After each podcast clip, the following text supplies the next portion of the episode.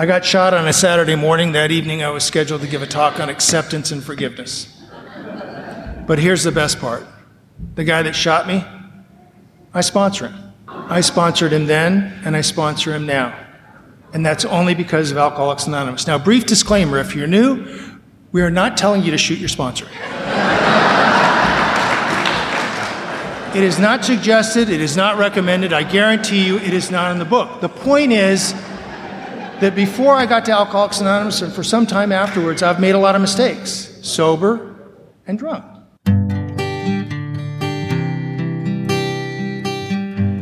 Well, hello, friends of Bill W. and other friends. You have landed on Sober Speak. My name is John M. I am an alcoholic, and we are glad you are all here, especially newcomers. Newcomers, that is, both to recovery as a whole and newcomers to this podcast. Sober Speak is a podcast about recovery centered around the 12 steps of Alcoholics Anonymous. My job here on Sober Speak is simple. My job is to provide a platform to the amazing stories of recovery all around us. Consider Sober Speak, if you will, your meeting between meetings. Please remember, we do not speak for AA or any 12 step community. We represent only ourselves. We are here to share our experience, strength, and hope with those who wish to come along for the ride Take what you want and leave the rest at the curb for the trash man to pick up. You are my sunshine, my only sunshine. Please don't take my sunshine away, you Sober Speak listeners. I had no idea that was going to come to my brain as I stepped up to the mic, but you get what you get. That was the voice of Mr. Steve L. that you heard at the beginning of this episode, and you are going to hear so much more from Steve L. in just a moment. But first things first, this episode right here, right now, number 218, I believe. Hold on, let me go check that. Uh, we run nothing but a tight ship here on Sober Speak, and I am very well prepared. Yes, yes, 218. Dos Uno Ocho. Episode number 218 here on Sober Speak is brought to you by Shani, Shani, S H A N I, Nicholas, and Jane. Do you know what Shani, Shani, and Nicholas and Jane did well. They let me let me fill you in. Oh, this is really not going well.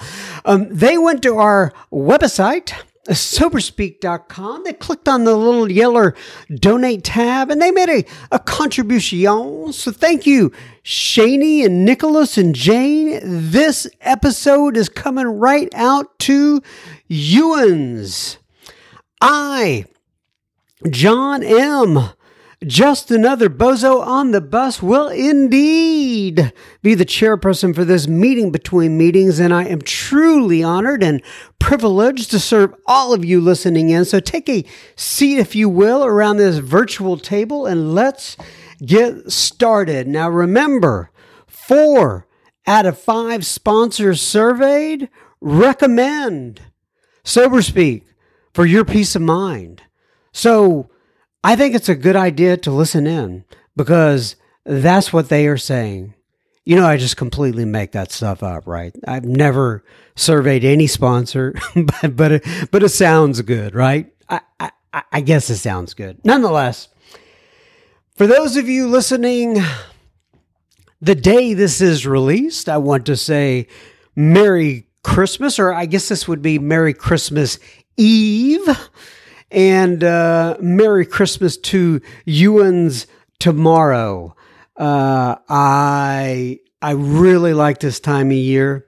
Um, I, I don't. It, it's just hard to explain, but I I really enjoy it. And uh, as I'm as I'm just speaking right now, I'm thinking of the Christmas song that means a lot to me. I'm sure everyone has their own favorite Christmas songs, but the one that I like is Oh, come let us adore him. And I will spare you my singing voice in thinking about that. But uh, anyway, that just came to mind. Another thing coming to mind here as I'm uh, sitting here speaking to you is my son. My beautiful baby boy. Well, he's almost 16 now, but he still is my baby boy. Uh, any parent knows what I'm talking about there. But anyway, he had to go get his uh, wisdom teeth yanked out of his head today. And uh, all four of yeah yeah four of them. And well the interesting part about the reason i'm counting is because i know my daughter has to go in and get this done fairly soon as well. And for whatever reason she's just got three. And i'm like well can we get a discount on this? You know, she's only got three. In fact, just pull two, and we get a, you know, 50% discount and she can worry about the other one later. But no, no, no. They are going to take all three. But anyway, he came home today and he has these, oh, poor little dude. He's got these bandages coming out of his mouth and he's got this big I, uh, I don't even know what it is. Like, uh, you know how, like, when dogs wear those cones of shame that they walk around with. Well, it looks similar to that, but it's uh, it's got uh, ice, ice packs going all around his head, and uh, anyway, I'm just hoping he gets through this okay. I know he's going to be fine eventually, right? They they do this day in and day out. When I say they, the oral surgeons, but uh, anyway, God bless him, and uh, um, um, uh, and his mom, the lovely Mrs. M, has been watching over him like a hawk. And uh, that's just, you know, how she does what she does, uh, cares about him so deeply. And uh, uh, he fell asleep at one point and he had these cotton things coming out of his mouth. And she kept looking at him saying, I really need to get those out of his mouth. And I'm like, well, why? She goes, well, I don't, he possibly could choke on him. I said, well, just go pull him. But anyway, it was a whole big thing. And she ended up leaving him in. I, I know that I saw him eventually and they had been pulled out. So how they got out, I, I have no idea. But nonetheless, uh, that's what's going on in my world. What else do we want to talk about here today? Okay, let's just go right on into the episode. Uh, Mr. Steve L. Uh, now, Mr. Steve L. Oh, oh, there is one thing I, that I that I did want to do before I, I went into the uh, the episode here with Steve L. And this is from our super secret Facebook group. Sean put a post in the Facebook group this week that kind of caught my attention, and I, you know I figured it out later. It's kind of a collage or a mix of various uh, faith comments from both the big book and the 12 and 12 but anyway it was this. And it had a picture of bill w and bob attached to it. And it says faith without works is dead. Faith alone is insufficient. To be vital comma Faith must be accompanied by self sacrifice and unselfishness and unselfish constructive, action. Let me read that again. Once again, this is a, um, uh, bits and pieces of the definition of faith coming from both the big book and the 12 and 12. It says, faith without works is dead. Faith alone is insufficient. To be vital, Faith must be accompanied by self sacrifice and unselfish constructive action. Thank you, Sean, for posting that in the Facebook group. I sure do appreciate you. Now on to Mr. Steve L. And you may say to yourself, self, have, am I familiar with Steve L. and some of his good work? Well, we have had Steve L. on the podcast uh, in interview style in the past. And in fact, it's episode number 185, Steve L. And we call it God's Amusement Park. And I'll try to remember to put the link to that in this particular episode if you want to go back and hear kind of more of a, eh, you know, just kind of more of a casual one on one with Mr. Steve L. And this, uh, this episode was actually recorded at the Oklahoma City, at the Oklahoma City citywide event. Uh, this was several months back. I don't know exactly when it was, but uh, I was able to get a hold of this, and I asked Steve if I could put this out there on the airwaves. He agreed. I know you're going to enjoy this very much, so stay. Uh, so listen in, and we will have plenty oh listener feedback at the end of Steve's talk. Enjoy.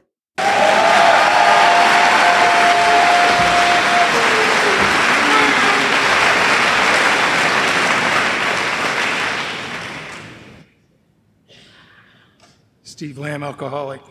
It's good to be here. It's good to be sober. I'm gonna I'm gonna put a clock up here. I'm gonna try and keep track of the time and give some hope to the newcomer that it'll end eventually. First thing I want to say, Willie, is uh, I don't care what Candace says about you. I think you're doing a hell of a job. You know, you got some issues reading, but other than that, it was very smooth. It was good. If you're new, welcome to Alcoholics Anonymous. I love Alcoholics Anonymous, but when I got here, not so much, you know, and, uh, and you didn't much care for me either, frankly, uh, but you t- told me to keep coming back, and I did. My sobriety date is July 27th, 1996. So I've been sober 24 years.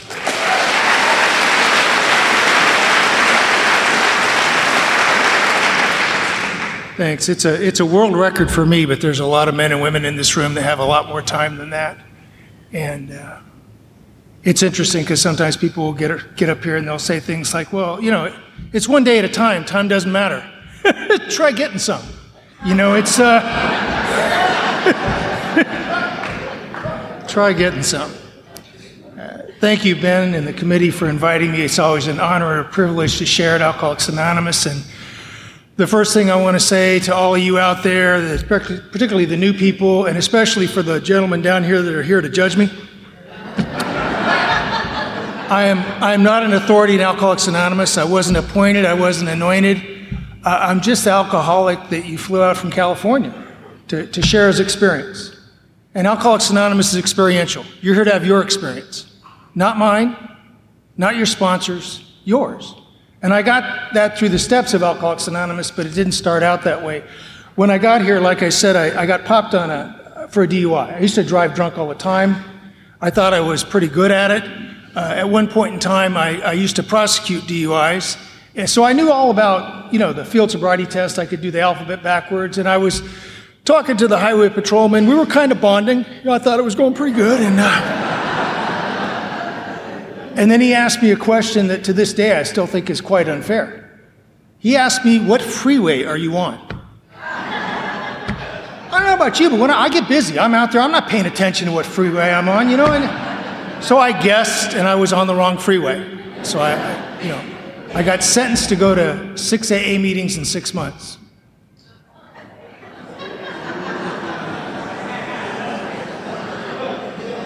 I too thought it was excessive.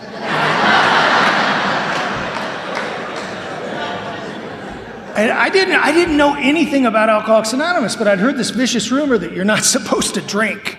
You know, I mean, we don't have any rules, but you know, that's kind of a big deal. The not drinking thing, you know, it's a, it's kind of a moose. If it wasn't for that, it'd probably be a lot bigger organization. But you know, the not drinking thing is is kind of a seminal point, right? And and I don't want to not drink, so I wait until I, I got like five weeks left to do six AA meetings, and I am so delusional that in my mind I'm thinking, you know, I gotta I got a kind of busy social calendar. I'm not sure how I can, that's more than one a week. How am I going to fit that in? You know, and I, I know you have a lot of meetings out here in Oklahoma City and in California where I'm from. At the time I got sober, they had 2,000 meetings a week. Now there's like 3,500 meetings plus all these Zoom meetings. So there's tons of meetings. But I'm thinking, how could I possibly do that? But I, I show up at Alcoholics Anonymous, and the first thing that happened to me was I identified with you. I didn't want to, but I did. You were telling my story. Now, the facts and circumstances were different, but it was my story. You talked about an inability to control and enjoy your drinking. You talked about this allergic reaction, this funny physical reaction that you had to alcohol that ordinary people don't have. You talked about how the fact that that wasn't the real problem. I mean, it was significant, but the real problem was this mental obsession. That no matter what happened, it caused you to go back to have that first drink, which never ended with one drink. I got that. You know, like I said, the facts and circumstances were different, but to give you an idea what my drinking's like, my wife sends me out to get milk before I get sober. It is not a complicated task. There's like three or four subparts to it, right? You got to leave the house, you got to go to the store, you got to buy the milk, and then you got to come home with the milk. I am pretty good at the first two or three. The whole coming home with the milk part, not, not so much, you know, because what happens is I run into somebody like Willie Mack or Frank, and, and, and, and they say to me something rather simple. They say, Would you like to have a beer? Well, of course. I mean, of course I want to have a beer. I mean, what's the, what's the harm in having It's not even really drinking, right? Just a beer. A beer, it's just a beer, right? And it's like a basic food group, right? So, sure, I, okay, so I have a beer. But my problem is I have an allergic reaction to alcohol. It does not quench my thirst. I get thirstier. So I drink more and more beer. But I don't understand the concept enough. Enough doesn't make any sense to me. I want more, I want more, and I want it now. I want to get there. I don't even know where there is, but I want to get there and I want to get there now. So I like an accelerant, and the accelerant that I like is tequila. So I'm drinking, yeah, yeah. Oh, you're screwed, sir. I can tell you're. you're so I'm drinking beer, shooting tequila, drinking beer, shooting tequila. And three days later, I come to. I used to refer to it as time travel. I now know it's just blacking out. It's a skill set that every alcoholic has. Not all of us, most of us have. The non alcoholics are not impressed with it. We're pretty impressed with it. We think we're pretty cool. And I come to after three days and I'm selfish and I'm self centered, but I'm not entirely inconsiderate. I realize, oh man, I got to get the milk. So I run to the store and I buy the milk. And I come home to my lovely wife, Lynn. I'm like, hey, baby, I got the milk. I'm all proud of myself. I got the milk. She's not happy to see me. She's, she's, she's, she's not even annoyed. She's like downright pissed off. And I'm like, I don't understand what the problem is. It feels like I just left, you know, and I'm all proud of myself and she's pissed off. And, and that's alcoholism. That's just alcoholism. You know, I can't control and enjoy my drinking. I don't understand what the problem is. I have this delusion. And uh, I come in Alcoholics Anonymous and I realize I got I got to stop drinking. I got, I got that. I got the first half of the first step. I'm powerless over alcohol. So I'll just stop drinking. It'll get better, right? It'll get better. that was another delusion. It got worse. You know, I, I got to tell you, I've, I've been. I've been arrested and jailed in five different countries, not including the United States, Canada, and Mexico for alcohol, because those don't count. Those are all relatively local. Um, I mean, I, I didn't always go to jail when I drank, but every time I was in jail, I'd been drinking. Every time. But I come in Alcoholics Anonymous, and, and the other delusion that I have is I'll stop drinking, it'll get better. And there are people in Alcoholics Anonymous that are telling me some really meaningful, practical things. They're like, don't drink and go to meetings. Meetings, meetings, meetings. Meeting makers make it. All of which is good, practical advice. 90 meetings in 90 days. Has very little to do with the program of Alcoholics Anonymous. But it's good practical advice. Now, there are other people that have been around a while that are telling me things like, you know, there's these things called the 12 steps. There's a program which is the 12 steps. There's a big book, which Frank read from, which is where they find the program in the 12 steps. There's this thing called God, or if you prefer the term, a higher power, which is the point of the exercise, and you'll find that in the book. And there's this, something called a sponsor, which is simply a guide that takes you through the process. But I'm not drinking. I don't want to overreact here, right? The last thing I want to do is get over sober. I mean, I'm just, and you, some, no, and, and, you know, some of the old timers are telling me, you know, don't leave before the miracle. I'm like, all right, I'm just sitting there, I'm waiting for the miracle. I am not doing anything. I'm not doing anything, and it's getting worse. You're talking about being restored to sanity. I feel like I'm going nuts. Really, I'm like, a, I'm, a, I'm a jackass at home, I'm a jackass at work. I'm a, I'm, I come into the meetings, and the old timers look at me, they're like, Lamb, just sit in the corner, and for God's sakes, don't talk to any newcomers. Because they still have hope.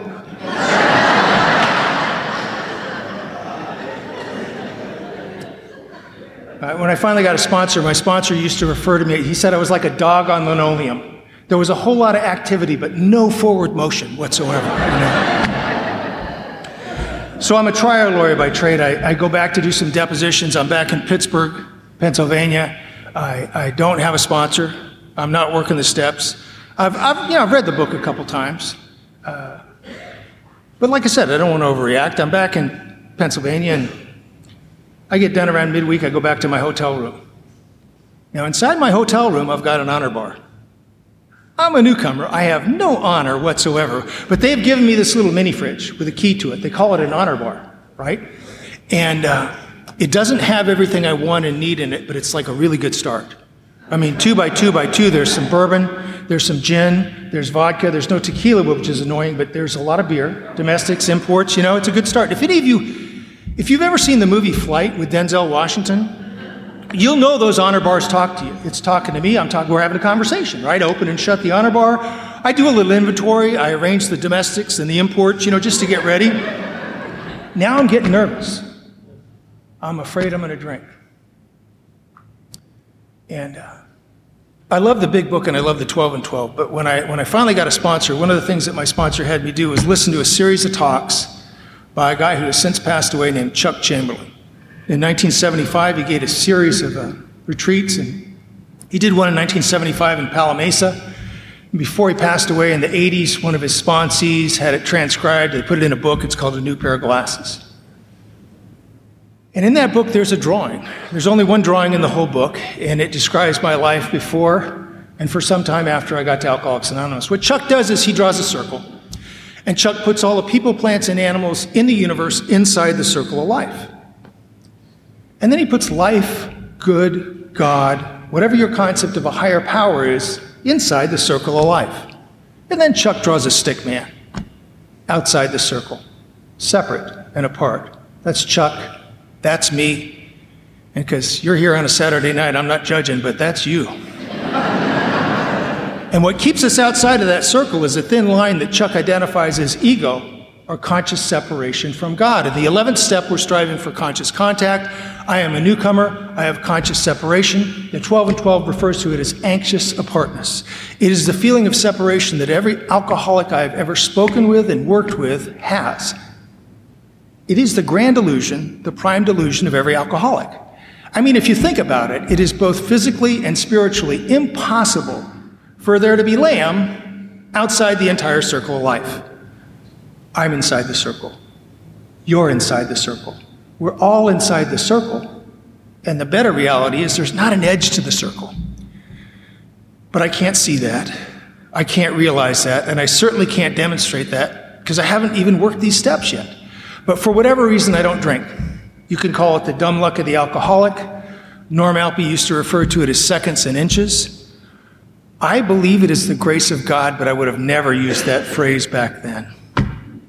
I don't drink. I, I get downstairs, I go out to the airport, I fly home, I get up the next morning. I've had time to think on the plane, which is always dangerous for a newcomer, and I've developed a newcomer plan. And if you're.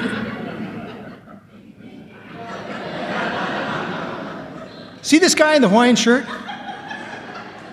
He has had several newcomer plans. I mean, I can. And I know if you're new, if you're new, I guarantee you, you've got a newcomer plan. And the thing is, if you're new and you have a newcomer plan, you really think it's brilliant. I thought my newcomer plan is brilliant. I really did. Again, I'm not trying to be mean or cruel, but my experience is these newcomer plans are they're, they're encased and they're shrouded in this cloud of stupidity that the creator of the plan cannot see. But I guarantee you, the guys and the, and the women that have been around a while, if you tell them your newcomer plan, Give them a little time to stop laughing, but after they stop laughing, hopefully they can dissuade you from trying to execute your newcomer plan. But here's my newcomer plan. Okay, I was in the Army for 13 and a half years. I'd gone through airborne school, ranger school. I went through selection and assessment. I was picked up as a Green Beret. I served in, in Beirut in 1983. I did you know, several tours as, a, as an A team leader. They wound up sending me to law school. I got a law degree. I went back to the Special Operations Command as a lawyer. When I got out, in 1993, I was in the Pentagon. I was a major, and my job was intelligence oversight advisor for the United States Army. That should concern you.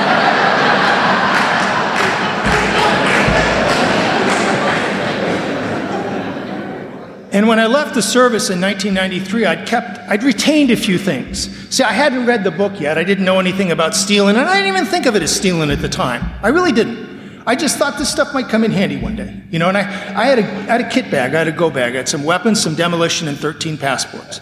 Now, these 13 passports had had my photograph, but they were from different countries and different names on them. And my newcomer plan in the fall of 1996 is I am going to take my blue US passport, the one that the government issues to citizens, that has my name, my photograph on it. I'm gonna leave the country. It's important to leave the country on your name. I'm gonna fly to British Columbia. When I get up to British Columbia, I'm gonna start heading east. I'll flip passports and identities. Go over to Europe for a week or two, come back to British Columbia, Steve Lamb will cease to exist. Then uh, I'm gonna head down to Costa Rica because got some former army associates of mine they're just kind of doing some interesting marketing and distribution down there you know and that's my newcomer plan. And, and you know i got a wife and i got a daughter but this is like a career move. They're not really involved so i don't consult with them about this right? And i, I lay all this stuff out and the 13 passports i should have turned in in 1993 they're all current. They have not expired. But my blue passport my legitimate passport has expired and I am just devastated because I can't execute this seemingly brilliant plan. Now, I'll tell you, this is 1996. It's pre 9 11, okay? I didn't realize it at the time, but I could have flown to British Columbia on my driver's license. You didn't even need a passport back then. Yeah, yeah, I got to tell you, you know, I've, I've been to college. The Army sent me to law school the University of Southern California. Uh, they sent me to get an LLM, a Master of Laws, right next to the University of Virginia. I was sworn in. I'm a member of the Supreme Court of the United States. But I'm telling you, I couldn't have found my butt with both hands that morning. I mean, I was just, I, I was just out of it. So I went to a meeting and I ran into this guy. I didn't know it, but he wound up becoming my grand sponsor. And in a moment of weakness, I made some kind of comment to him about, because they'd been talking about getting a sponsor, and I told him, I said, Jim, I think it's probably time for me to interview for a sponsor. No, no, no. I mean, you know, you're all saying, you know, find someone that has what you want, right? So I'm thinking, I mean, I got a complex set of social issues. Not anybody can sponsor this, right? I mean, I have to interview the guy. I have to make sure that I have the right guy because I have the ability to ascertain who would be appropriate for me. Again, we call these delusions. Uh, Jim, Jim just grabs me by the shoulder. He goes, Oh man, you are pathetic. He, he takes me outside. He introduces me to a guy I've never met before. He says, Michael, Steve, Steve, Michael, sponsor, sponsee, go with God. And he walks away laughing. I'm thinking this isn't funny. It's not even slightly amusing, right? And but but Michael's all excited because he's just been delivered a new fish, right? So he reaches in his pocket, he gets out a piece of paper and a pen, he writes his phone number and his address, and he tells me to be at his house Monday night at 6:30. And he wants me to take my big book. He says, read your big book from the very beginning all the way through the doctor's opinion. Highlight what you agree with or disagree with. If you identify, if you don't identify, if you've got any questions, go ahead and write it in the book. It's your book. And then he said, I want you to read chapter one, which is step one in the 12 and 12, and we will discuss them Monday night at 6:30. You know, and I'm thinking, all right, you know, I got nothing. So I'm, I'm going to do this. And by the way, for, for years, I thought Jim was trying to help me. I really did. I now know the truth, the reality of sponsorship. What was going on was my sponsor, Michael, was coming up on five years. He was having some marital difficulties. He had some newcomers that really weren't doing the work. Uh, he was having some business problems. He was having problems. And Jim saw me and he thought, oh, this is perfect. And he grabbed me and he took me outside to Michael and he said to Michael, Here, play with this. This will keep you entertained for a while. because that's what newcomers are. They are really a divine distraction. You know, and if you're new, you'll realize that, you know, we always say that the newcomer is the most important person in the room. Yeah, we kind of have a vampiric need for newcomers, okay? I mean, it's just, and, and, sometimes if, if you catch us on a bad night, we talk all this spiritual crap, but if there's only one newcomers, you know, sometimes we'll fight over you. You know, it's, it's just, I'm just saying. So I do my homework. I show up at Michael's house. I got my books, and I come in, and he, he asked me a little bit about myself, and I told him a little bit about myself to include my newcomer plan, which he thought was entertaining. And then he told me a little bit about himself, and then he said, Okay, open the book, start reading. I'm like, No, I did the work. I'm ready to talk about it, like, we, like you told me. He goes, No, no, no, open the book and start reading. I said, No, honestly, I did the work. And I showed him. I picked up my book, I've got the highlighting of, you know, I'm ready to talk about it. He goes, No, no, no, that's not what we're going to do. What we're going to do is we're going to go through this big book. We're going to go word for word, line by line, paragraph by paragraph. We're going to look up words. We're going to read prayers. We're going to do steps. We're going to go through the whole book this way.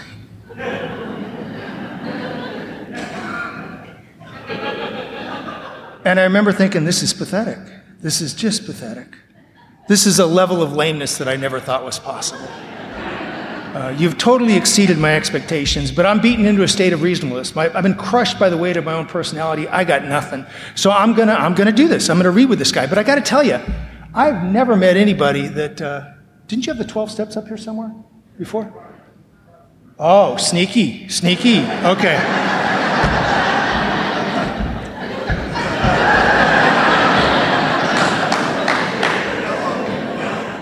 Twenty-four years.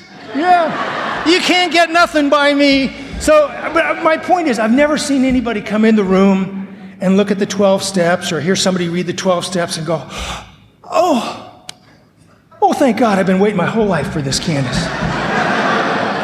Will you kindly take me through these 12 golden steps of recovery?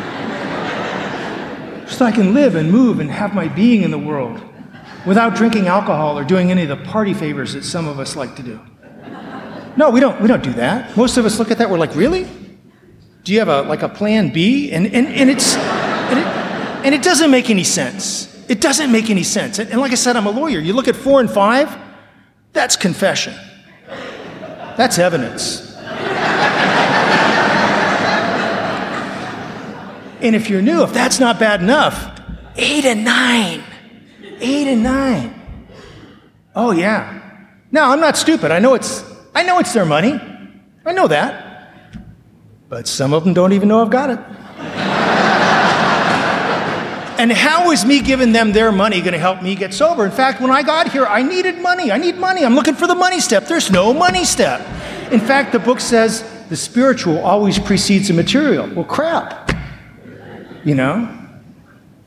The thing is, none of this makes any sense looking forward. It only makes sense looking backward. And if you really want it to make sense, sit, sit down with a person, take them through the steps, take them through the book, try to explain to them the experience that you're having and have had, and this thing will come alive for you. Guaranteed. Every time. But I'm like, all right, so we, we start reading. We got to a prayer, we said the prayer, we got to a step, we said the step, and we worked the step, and it saved my life. And like I said, I didn't think it would work. And if you're new and you're thinking it's, it's not going to work, again, I'm not trying to be mean or cruel, but we don't really care what you think. We really don't. We'll sit there and we'll listen to you, but we don't care because we're assuming that your thinking is problematic. In fact, on page 23, it says the main problem of the alcoholic centers in the mind, not the body. The thing about Alcoholics Anonymous, the thing about the steps is we don't come in here and tell you, okay, here's what we're going to do. We're going to think our way out of this. Okay, buckle up, buddy. We're just going to start thinking. We're going to think. We're going to think our way right out of this, baby. No. What we do is we ask you to take actions that make no sense to you, that change your perception of reality over time. That's what we call the psychic change, the spiritual awakening, the spiritual experience. We don't care what you call it. We're just suggesting that you do it and that you have it. And that, that worked for me. And, and I got to tell you, when I. Uh, I got to the second step, you know, I mean, the, the second half of the first step, you know, obviously my life is unmanageable because I'm having this guy take me through the steps, right? I'm, I'm submitting to this guy. Now I've uh, come to believe that a power greater than myself can restore me to sanity. Man, I'm not stupid. I know you're going to talk about God. And Michael's like, Do you have a problem with God? I'm like, I don't have a really problem with God. He goes, Well, do you believe? Yeah, I believe. Yeah, I believe. I, yeah, okay. He said, Well, what's the issue? I said, Well, a lot of people are telling me to find God or die. And I'm thinking, I not only don't want to find God, I'm kind of hoping He doesn't find me. You know, I've read ahead. I know there's a four, or five, and an eight, and a nine. This is not going to go well. He goes, Well, look, uh, the thing about God is you, you see the word God over 100 times in the big book, but you'll see creative intelligence, universal mind, higher power. At one point in time on page 13, Bill refers to God as my newfound friend with a capital F. Don't you want to have a friend? And I'm like, Yeah, are you going to keep trying to trick me? I know what's going on here, buddy. You know, it's, uh... And he goes, Well, do you, do you think it's possible that you can be restored to sanity? I said, Well, anything's possible. Said, Well, that, that's enough. But now we're up on step three. You know, I've got to turn my will and my life over to this thing that I don't understand. I really don't. You know, I've had some religious training, but it didn't go well. And, and so, so Michael says to me, he says, uh, Do you like music? I said, Yeah, I like music. He goes, Do you know anybody that doesn't like music? I said, No, everybody likes music. Everybody likes music. He said, What type of music do you like? I said, Well, I personally like blues and rock. And Michael said, Well, if you were talking to somebody that liked maybe country western or classical music or punk rock even, would you insist that they listen to the music that you like to mis- listen to? I said, No, that makes no sense. You like the music you like. He said, Precisely. That's exactly like the concept of a higher power in Alcoholics Anonymous. We're not telling you what it is. We're suggesting that if you seek, you'll find it. And it's just like music. All we're saying is just get in rhythm and harmony with a tune that makes sense to you. He says, Do you ever sing in the shower? I said, Well, yeah. Do you always know the lyrics? No. Does it matter? I said, Not really. He said, Precisely. Sing your song. And I got to tell you, people come into Alcoholics Anonymous, they talk about God as the problem. God is not the problem. God is the point of the exercise. It's just for many of us the oldest of old ideas that we don't like. He told me, look, if you've got a religious or a spiritual background, we have no quarrel with that. We talk about priests and ministers, there's great books. We tell you to go further, dive deeper. He said, but if you are real religious or real spiritual and you're still drinking, you might want to lay the steps over the top of that. But he said, if you've got a problem with God or you have some issues with that, why don't you look at, as a word, a placeholder for an experience you haven't had yet and fill in the blanks after you go through the steps. And I got to tell you, I sponsor a lot of guys. I got Catholics, I got Protestants, I got guys that have gone back and forth. I've got a, a Jewish guy, Buddhist, Hindu, Muslim. I got a Druid. I do not understand this guy. But I don't have to. I got guys that find a God of their understanding on a surfboard out in the Pacific Ocean. And I got God, God guys that find a God of their understanding walking through the woods. Uh, one of my guys is Jewish. He likes Buddhism. He refers to himself as a Buju. L'chaim. Yeah. It's not a problem. So we get to this fourth step, and Michael takes me to page 65. And if you're new, that's where the three columns are. And he, and he says to me, Do you notice anything about these? I'm like, Not really. He goes, Well, you notice there's not even complete sentences here. These are kind of bullet points. He said, You can do your life story. I'm prepared to listen to it, but I really would like you to follow the format here. I learned later that's because I'm a wordsmith. I'm just a, I'm a pain in the butt, right? He's like, look, I just want you to be very cryptic, get it down on paper. He said the first column is the resentment, the person, the institution, or the principle. Two or three words should suffice. The second column is the cause. Two or three words should suffice. The third column is how it affects you or the condition. Is it self esteem, pocketbook, ambition, security, personal relations, sex relations? Just write that down. And then he said there's not a fourth column, but when we look on page 67, it says referring back to our list, we're going to identify mistake, fault, and blame. These are what we call character defects selfishness, self centeredness, self seeking, dishonesty. The 12 and 12 refers to the seven deadly sins pride, greed, lust, anger, gluttony, envy, sloth. The book on page 65 and throughout the book really talks about fear. Fear is a big one. And then it says on the page 67, there's something sometimes it's referred to as a prayer to the sick man. It is where am I unwilling to be forgiving? Where am I unwilling to ask God to show me and to have me show this person that I resent patience, pity, and tolerance? Where am I unwilling to forgive this person? Then he gave me the instructions on the fear inventory, on the sexual misconduct inventory. He turned me loose. Said it should take you a couple weeks. It took me about five or six weeks. Two or three weeks to do it, and two or three weeks to think about it. Because, like the book says, it's simple but not easy. The simple part's the black part, the instructions.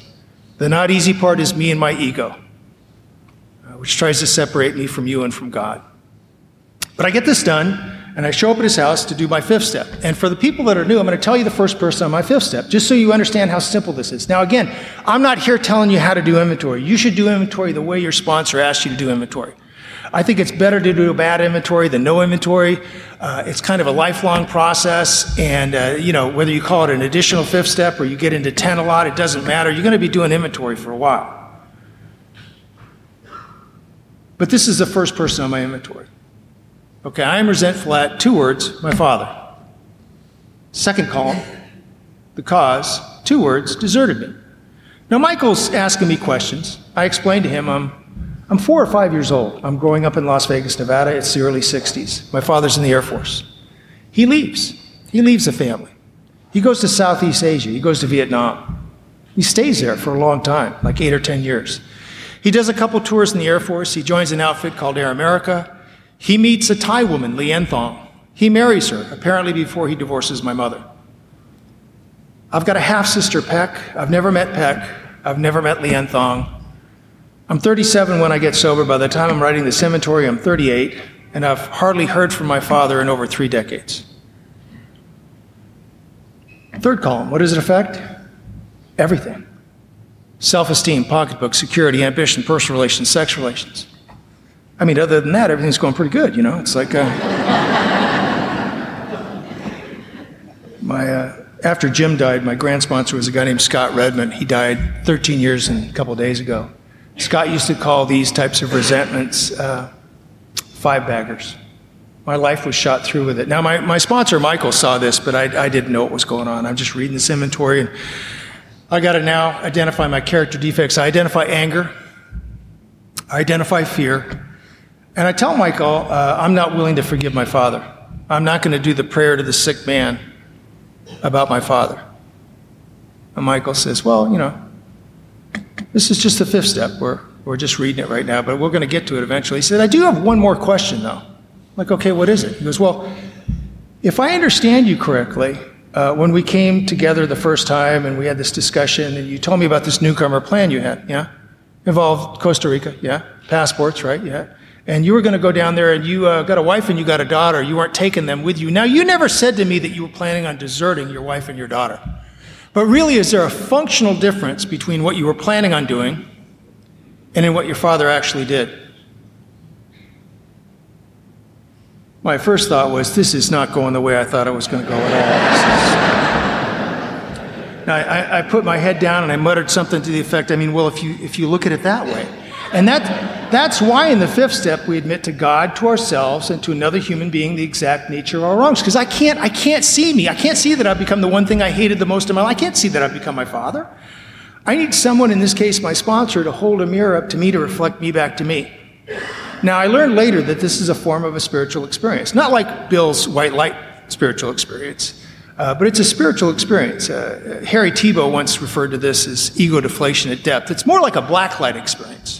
And what I mean by that is if you've ever seen any of these crime movies, after the crime occurs, the detectives come in, they secure the scene. They don't allow anybody to come in to contaminate the scene. They wait for the CSI investigator to come in. And then she or he comes in and they spray a substance called luminol all over the room.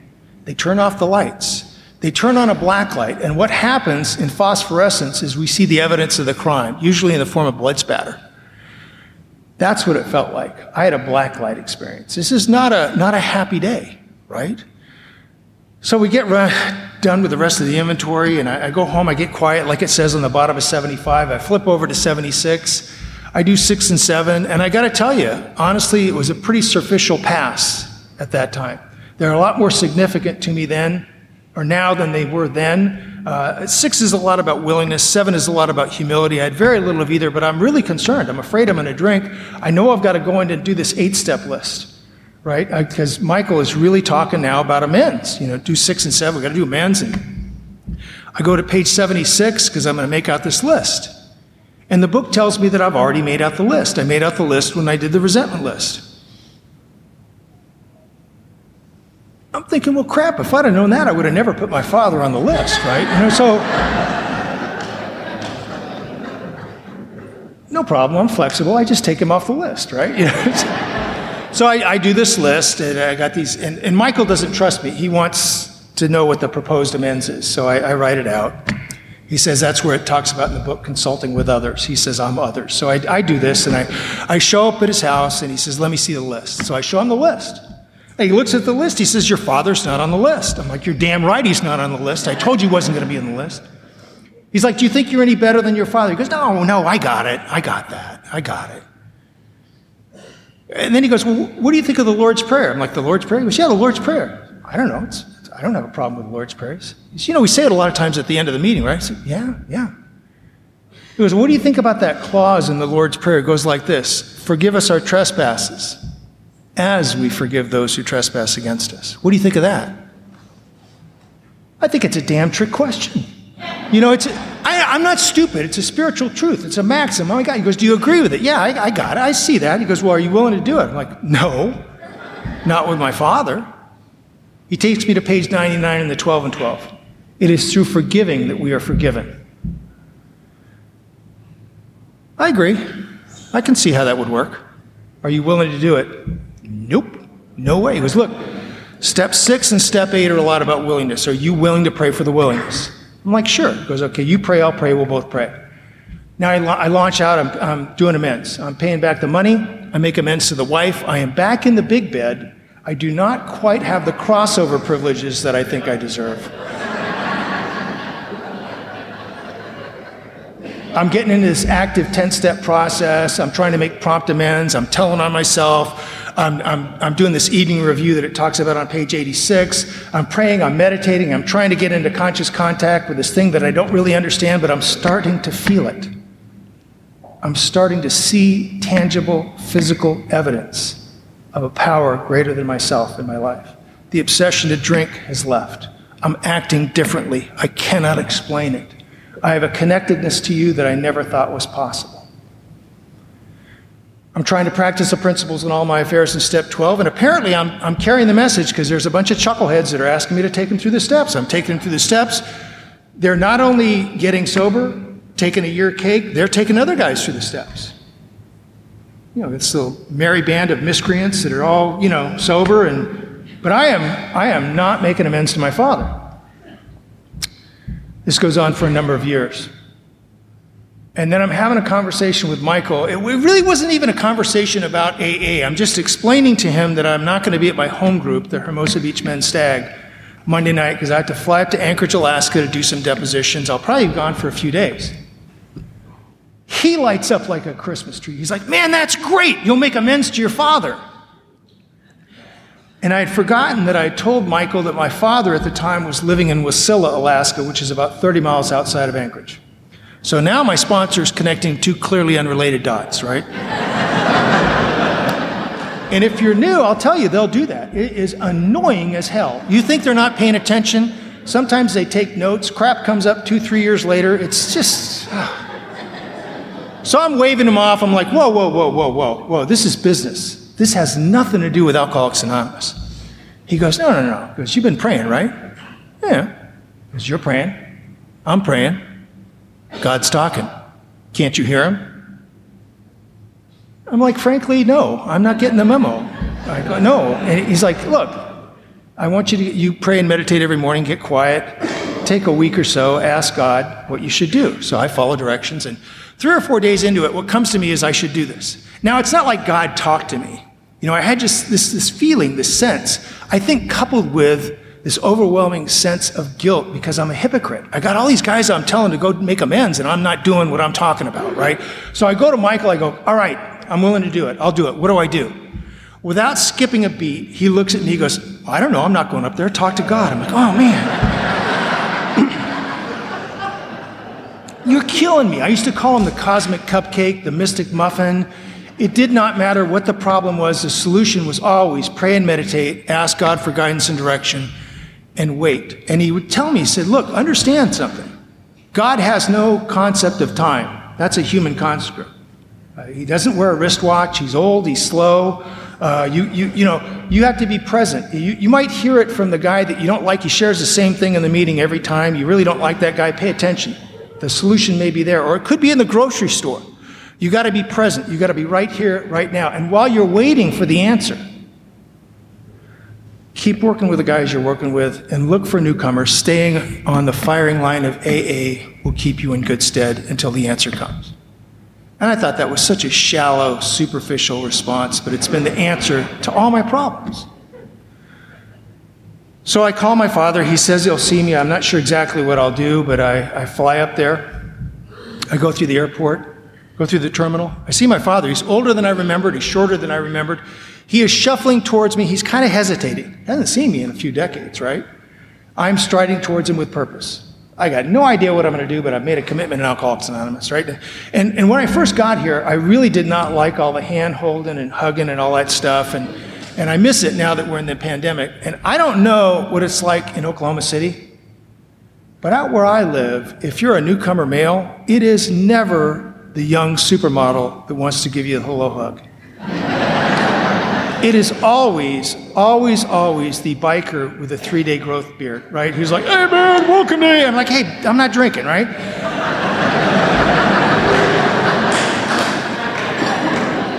but when I got up to my father without thinking, I just grabbed him. I just grabbed him and I hugged him. And he buried his head right here in my shoulder and he cried and I cried and forgiveness occurred and all I had to do was show up and get out of the way. And I, and I had some subsequent discussions with him where I made a more formal amends. And, and he's not an AA, so he didn't do that with me. He's not required to. But a son was restored to a father, and a father to a son. And that's Alcoholics Anonymous. And my relationship with my wife got better, with the kids got better. This was a relationship that impacted everything that I did, but I, had, I couldn't see it. My sponsor could see it, and he nudged me over and over and over. You know, I came back, he went, Good God, at last, I, you know. And that's why in six and seven, in the 12 and 12, it says, rebellion dogs our every step. You know, people talk about balking on four and five. Nah, it's nine. It's nine. That's my experience, both personally and with the guys that I sponsor. And, uh, you know, I got to tell you, uh, uh, my father died January 18th of this year. He had congestive heart failure. He was in the hospital. He didn't have COVID, but because of the COVID restrictions, you, you couldn't go see him. Uh, but he could talk, he could FaceTime. But he was 87 years old, right? So he would, you know, we would tell him to hold the phone up to his face so we could see him, but he can't hear. So he holds it up here. So I had some really long, beautiful conversations with my father's ear before he passed away. And my father's not an AA, but my father made amends to me. He did. He made amends to me. Now, I got to tell you, it was kind of a lame amends. If he'd just been a guy I sponsor, it would have been, I would have told him to redo it. But this was my. but this was my father, and it was just perfect. It was just perfect. And before he died, he said he loved me. And I said I loved him, and I meant it. I meant it.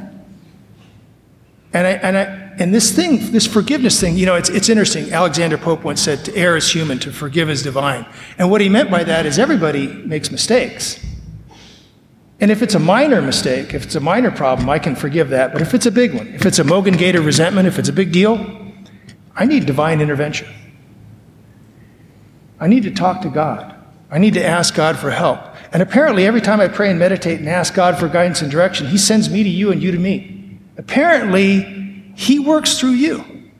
I just have to stay responsive and available. And you showed me and helped me through forgiveness. It took a long time, but it was, it was an unbelievable experience for me. And I know that this works. I know this works because a little over five years ago in May of uh, 2016, I got shot. Now, I was shot once when I was in the military, but it was kind of a minor flesh wound. This one was pretty significant. I'm up in Badger, California, which is a beautiful rustic area right next to Sequoia National Park. Uh, I'd had breakfast. It was a Saturday morning. I'm back in my cabin, minding my own business. I'm sitting on my bed, and the gentleman upstairs from me decided it would be a good time to clear his Glock 9mm weapon, which is ordinarily, ordinarily not a problem. But he missed a rather critical step. He forgot to remove the magazine. So when he pulled the slide back and then released the slide, he actually jacked around into the chamber. He pointed it at the floor that he was on, which was the ceiling above me, and he pulled the trigger. That discharged the round. The round went through the ceiling above me and entered right above my heart, right here, and it buried itself in my sternum. It's still there. I didn't know it at the time, but it's still there. Now, I will tell you, this will get your attention.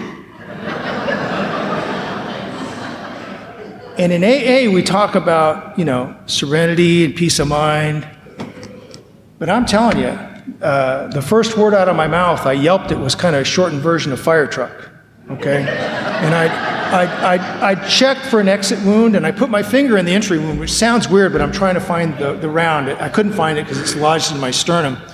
But I'm clearly not bleeding out. I grabbed a, a, a towel, I put it over my chest and kind of sitting there. And, and meantime, the guy from upstairs comes running downstairs. He comes around the corner. He's like, What happened? Like, what happened? You shot me. That's what happened. and this guy starts freaking out, you know, because I, I got a bloody towel on my chest. He's just had an accidental discharge. You know, he doesn't know if I'm going to die. The police could be involved. He is freaking out. And then a really, really peculiar thing happened. Bizarre, actually. I started trying to calm him down. And I will submit to you that that's Alcoholics Anonymous. That's not me. That's Alcoholics Anonymous. That's the forgiveness that you've shown me through Alcoholics Anonymous that I was then able to transmit to him. I wasn't pissed. I wasn't. I mean, I was okay. I'm trying to calm him down. But I've been shot, you know, I got to go to the hospital, right? So I, I, I tell him, like, you got to take me to the hospital. So we, we drive down to the hospital, which is in Visalia, California, Kaweah Medical Center. I go in there and they got like 12, 13 guys. They're, they got a gurney. They do an overhead x ray to find the round. They hook me up to an EKG. There's a cardiothoracic surgeon that's attending. And after 15 or 20 minutes, he looks at me. And, uh, and by the way, everybody's coming in to see this x-ray which I've, if you want to see it i've got it on my phone it's just crazy it's just right and uh, you know because they're all like this is nuts right and he goes i don't know how to explain this but this round went within millimeters of your heart. It missed your heart your major arteries. We do not understand that. This makes no sense. Physically this is not possible but it's lodged in your sternum. It's not moving. You appear to be relatively stable. We're going to observe you for a few days and then we're going to let you go. He said, but we did notice when we did the EKG, you've got this thing called an atrial flutter, which is like atrial fibrillation. Your heart is spasming, which is not surprising because a bullet just, you know, went like that. He says, this is something you need to have a cardiologist take a look at. You probably need some treatment. Okay, so I, I get released. I come back down to where I live, Southern California, and uh, Dr. Carlson, my cardiologist, does an EKG, confirms. He says, yeah, you've got an an atrial flutter. He goes, but look, look, look, there's a procedure that we have. Uh, it's called a cardioversion, and it works most of the time. What it is is, uh, you, you know, you've seen in the movies where they take the, the paddles and they, they shock a guy? And I'm like, yeah. He goes, well, we're not going to do that. That, that is barbaric. Uh, what we're going to do is we're going to tape these pads to your chest that are hooked to electrodes. And then we're going to hit you with a jolt of electricity. That will stop your heart. We will wait five to seven seconds, then we'll hit you with another jolt of electricity. That'll restart your heart and hopefully it'll be in sync.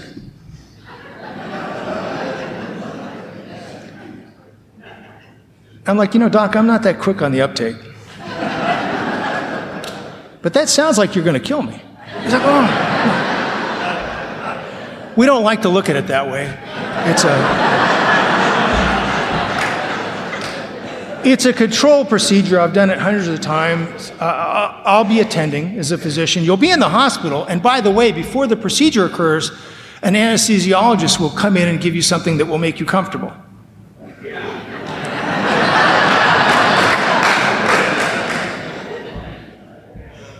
You know where I'm going, right, sir? So, uh, I'm an alcoholic. I go right from you're going to kill me to I'm going to get comfortable, you know. And, and look, look, look. It's not that I haven't been comfortable in AA, but I haven't been that kind of comfortable in 20 years, you know. And, and, and this is like this is like a free pass, right? My sponsor will be cool with this. I'm like, all right, doc, sign me up. Let's do this thing, right? I show up a few weeks later. I got the gown on. I got the pads taped to my chest. I got an IV in. Dr. Carlson's here. The anesthesiologist walks in and he's got a syringe of comfortable. And because I'm an alcoholic, I watch that guy all the way across the room. last thing I remembered was he's leaning down to talk to me, and, and then Dr. Carlson's leaning over me. He's like, "How you doing?" I'm like, "I'm good, Doug. I'm good." Goes, well, how do you feel? I feel fine. I'm ready. Let's let's do this. Let's go ahead and do the procedure. No, no, no. The procedure's over. I think we were successful. we I'm like, like hell. Where's where's the where's where's the guy with the comfortable? I'm like, I am arguing with my cardiologist because he told me I was going to get comfortable. I didn't get comfortable, right? And, and that only an alcoholic will do that. And, and the, the young people won't understand this, but the people who have been around a while, they know that, like in the old days, they would give us anesthesia and they would tell us to count back from 100. And we'd go, 100, 99, 90. Well, now they got really bad dope. They don't think it's bad dope, but we think it's bad dope. It's the stuff. It's the stuff they call propofol, which is what they gave Michael Jackson. They just gave me the correct dose. And uh, the problem with propofol is you're here, and then you're here. There's no there. There is no 99.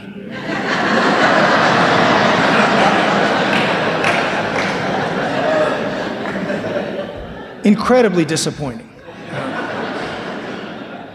But in, the, in addition to the forgiveness thing, the, the, the reason why this, this little bizarre, and yeah, I got to tell you, only in Alcoholics Anonymous this kind of stuff happen. And uh, to, to let you know how bizarre this is, eventually, if you're new, you'll get into the big book in the 12 and 12. And when you get into the 12 and 12, in chapter 10, there's a discussion about the various forms of inventory that we do.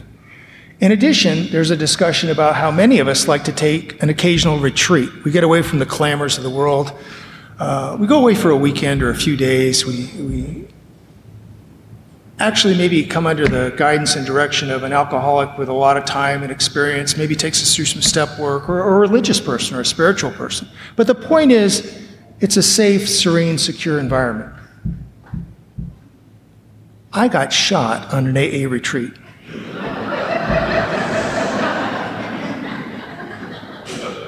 I was leading the retreat. I'd given a talk the night before on unity, which I thought was compelling, but I think this guy was not paying attention. I got shot on a Saturday morning. That evening, I was scheduled to give a talk on acceptance and forgiveness. But here's the best part the guy that shot me, I sponsor him. I sponsored him then, and I sponsor him now and that's only because of Alcoholics Anonymous. Now, brief disclaimer if you're new, we are not telling you to shoot your sponsor. It is not suggested, it is not recommended. I guarantee you it is not in the book. The point is that before I got to Alcoholics Anonymous and for some time afterwards, I've made a lot of mistakes, sober and drunk. My friend Bill C says we come into AA, we, we take off the clown suit. And that's very true, we do. But we don't throw it away. We hang it up in the closet because we might need it, you know? And, and that's been my experience. And the point is that we have these steps and we have forgiveness. And, and if you're new, um, I'll leave you with this. I, I like to think of Alcoholics Anonymous as, as God's amusement park. So bear with me for a second.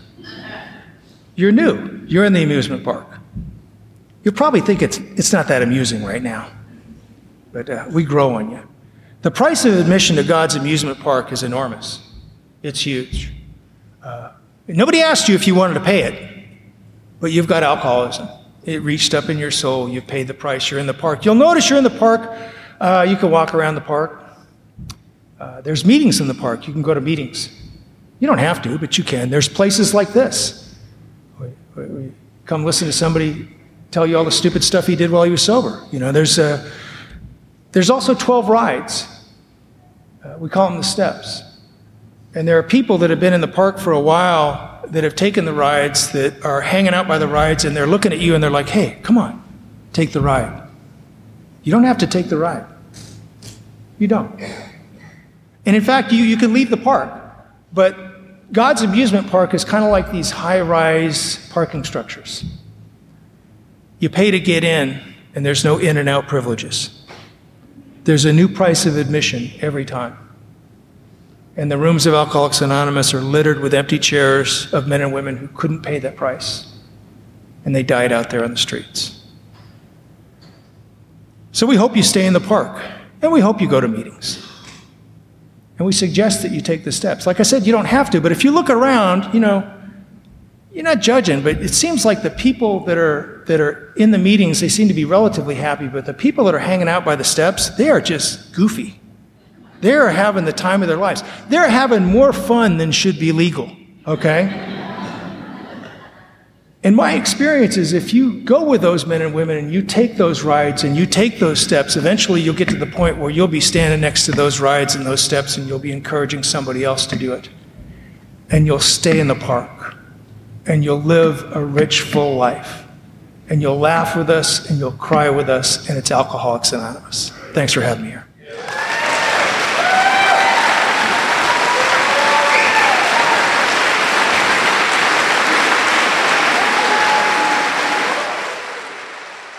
Oh, what a fantastic job, Mr. Steve L. Thank you so, so much. And once again, I mentioned this on the beginning of the episode, but if you want to go hear Steve in a more kind of uh, quaint, uh, type of setting or more of a one-on-one interview, if you will. We've had him in the past. It's episode number 185 and it's called God's Amusement Park. You'll want to go check that one out. And, uh, um, just uh, if you want to look at the show notes here as well, I can uh, I will have that in the show notes, so you could just click on it.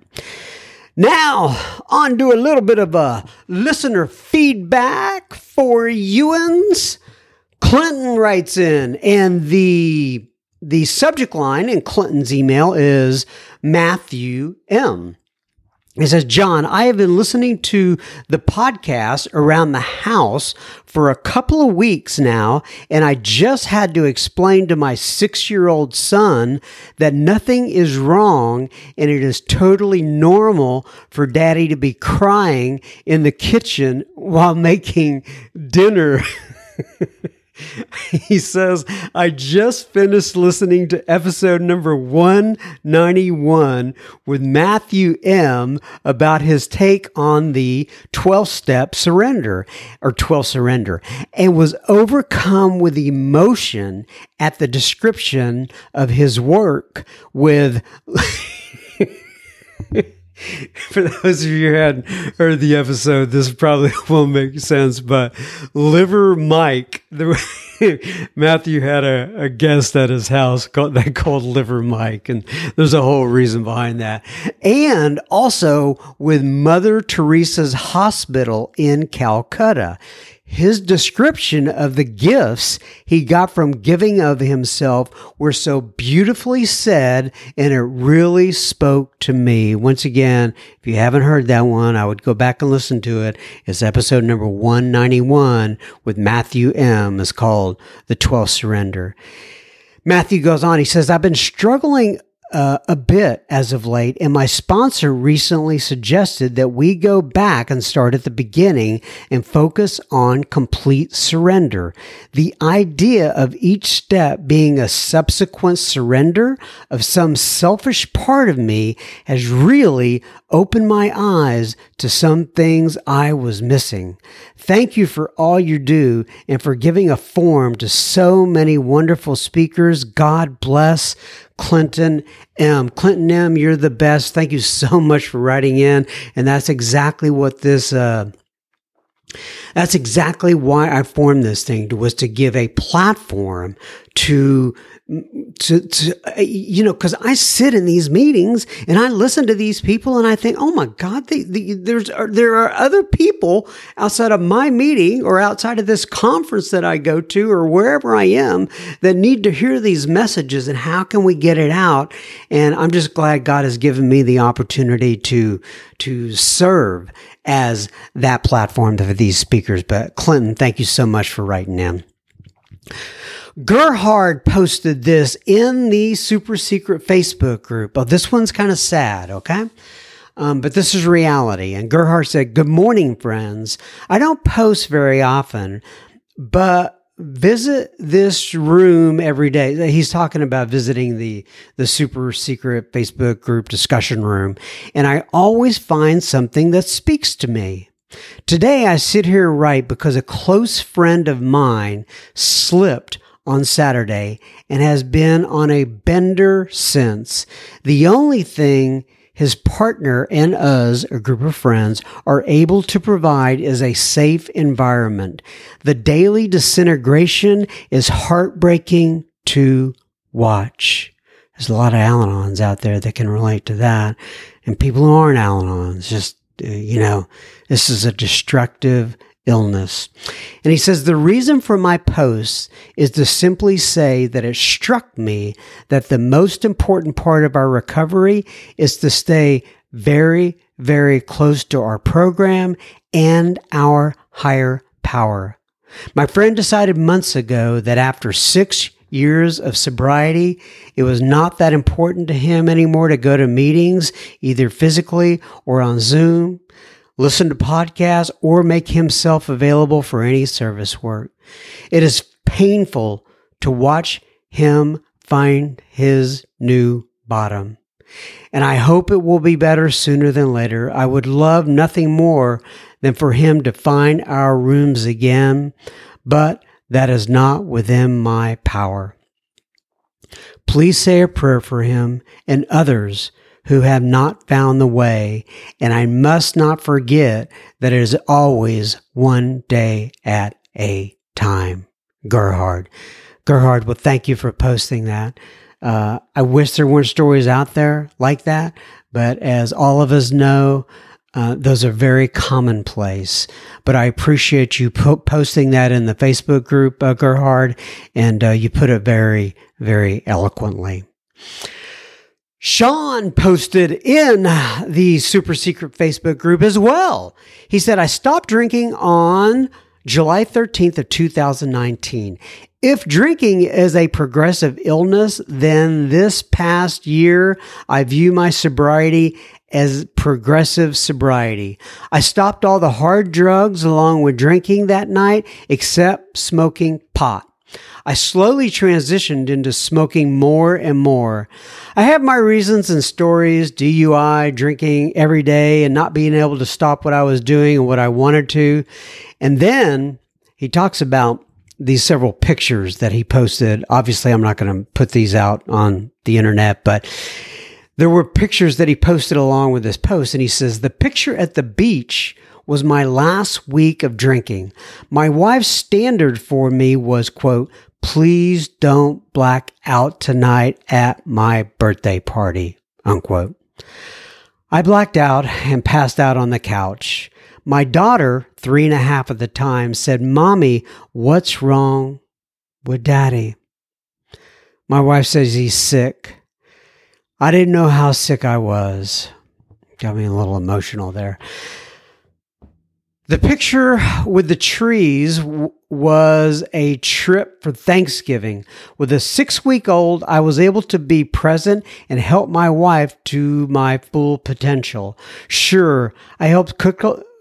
Uh, I helped cook a little, but at this point, I was more concerned about being able to smoke throughout the day. The picture on the bus is my family on the bus in Orlando going to see Harry Potter for my daughter's sixth birthday. 10 months completely sober. I didn't wake up early to smoke ahead of time before the family is awake or go out at night to play with the kids. I didn't put up with my wife or cut the tension that I may have. My oldest has seen me with a drink in my hand, but my baby, by the ways, uh, grace of God, will not. I come home when I say I will. I will not endanger other drivers. My car is not banged up in the AM. I don't check for dings. After 18 months in the restaurant business, I am now a li- licensed health advisor in 26 states and counting.